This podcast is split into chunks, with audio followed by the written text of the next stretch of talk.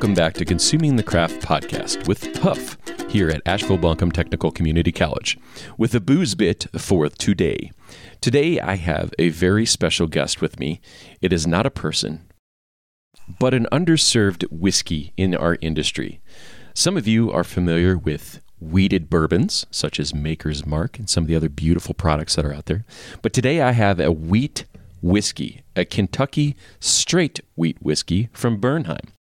Bernheim Original Wheat Whiskey uses soft winter wheat uh, at 51%. They used 37% corn and 12% malted barley as the main grain recipe, and then they age it for seven years in new charred oak barrels. And this stuff is as smooth as it gets. Now, I'm not doing a commercial for them, but we did a whiskey tasting in class and it was a unique whiskey uh, because I don't see a lot of commercially available uh, wheat whiskeys of you know in the marketplace or on the store shelves. Uh, Bernheim being the original, uh, I know Middle West, Old Elk, and Dry Fly also make wheat whiskeys, and there's a couple other ones out there. I know Woodford Reserve does a wheat whiskey, uh, and it's just something that.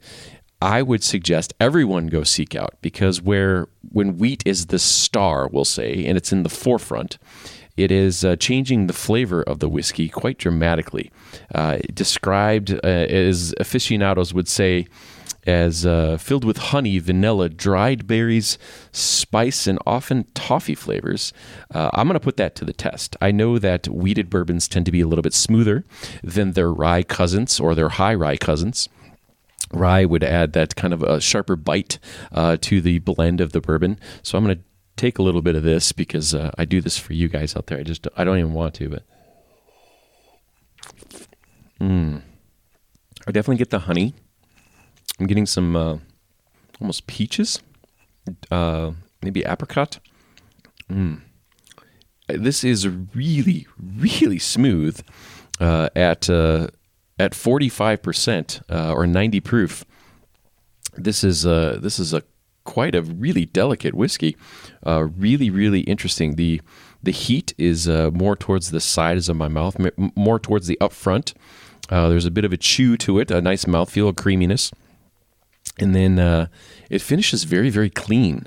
It is interesting how this would be uh, held up in a cocktail. Uh, depending on what you're making with it, but I think there's a lot of places where this particular wheat whiskey could go into uh, uh, re- replacing some of uh, some of the bourbon in your drinks. Now, this particular whiskey, uh, I think, would be a great introduction. So, if you have a loved one, a family friend, a confidant, uh, someone that you want to get excited and interested in whiskey. Ooh, there's a little cherry in there. I taste some cherry. Mm.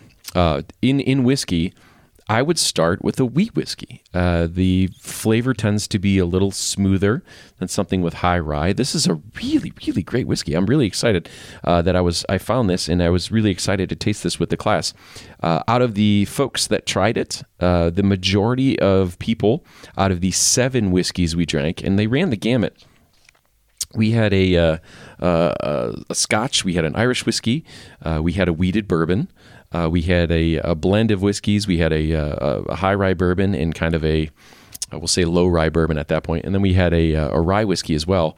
This one actually was voted uh, the highest uh, with preference um, out of all seven. So most of the people raised their hand and liked this one the best, and uh, some of them who were we'll say whiskey enthusiasts uh, voted this one much higher than they had kind of originally uh, anticipated. The sampling was done um, basically a half ounce sample in a uh, smooth walled glass uh, they all drank it uh, with the other seven.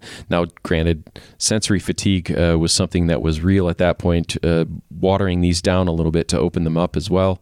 And they picked it uh, out of all the seven. So I thought I would give it its uh, its props. I think it's a fantastic whiskey, and it's something to think outside the box a little bit. Look for Bernheim Original Wheat Whiskey on the shelf. treat yourself today. It's a smooth dram of deliciousness. I would say it's a light copper in color. Uh, beautiful mouthfeel, beautiful legs in this whiskey, and it would really uh, serve you well to drink it straight on the rocks or be a substitute in any of your favorite whiskey cocktails.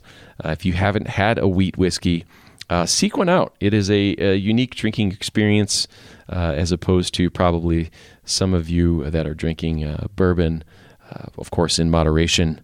Everything in moderation, but it's a great, a great whiskey, a very unique whiskey, and I think uh, within the next few years, we will be seeing more, uh, hopefully, fingers crossed, wheat whiskeys uh, hit the market. So if you have a family member, like I said, that is a little adverse to the big, bold flavors of whiskey, this is something where you could put your toe in the water and get them as excited about whiskey as you are. Thanks for listening to Consuming the Craft podcast. If you have any show ideas or you would like me to do some sensory analysis on a product, please email me at J-E-F-F-R-E-Y-M-I-R-V-I-N at abtech.edu. Or any other show ideas or any guest ideas, send them to me at J-E-F-F-R-E-Y-M-I-R-V-I-N at abtech.edu. Thanks for listening. Cheers, everybody.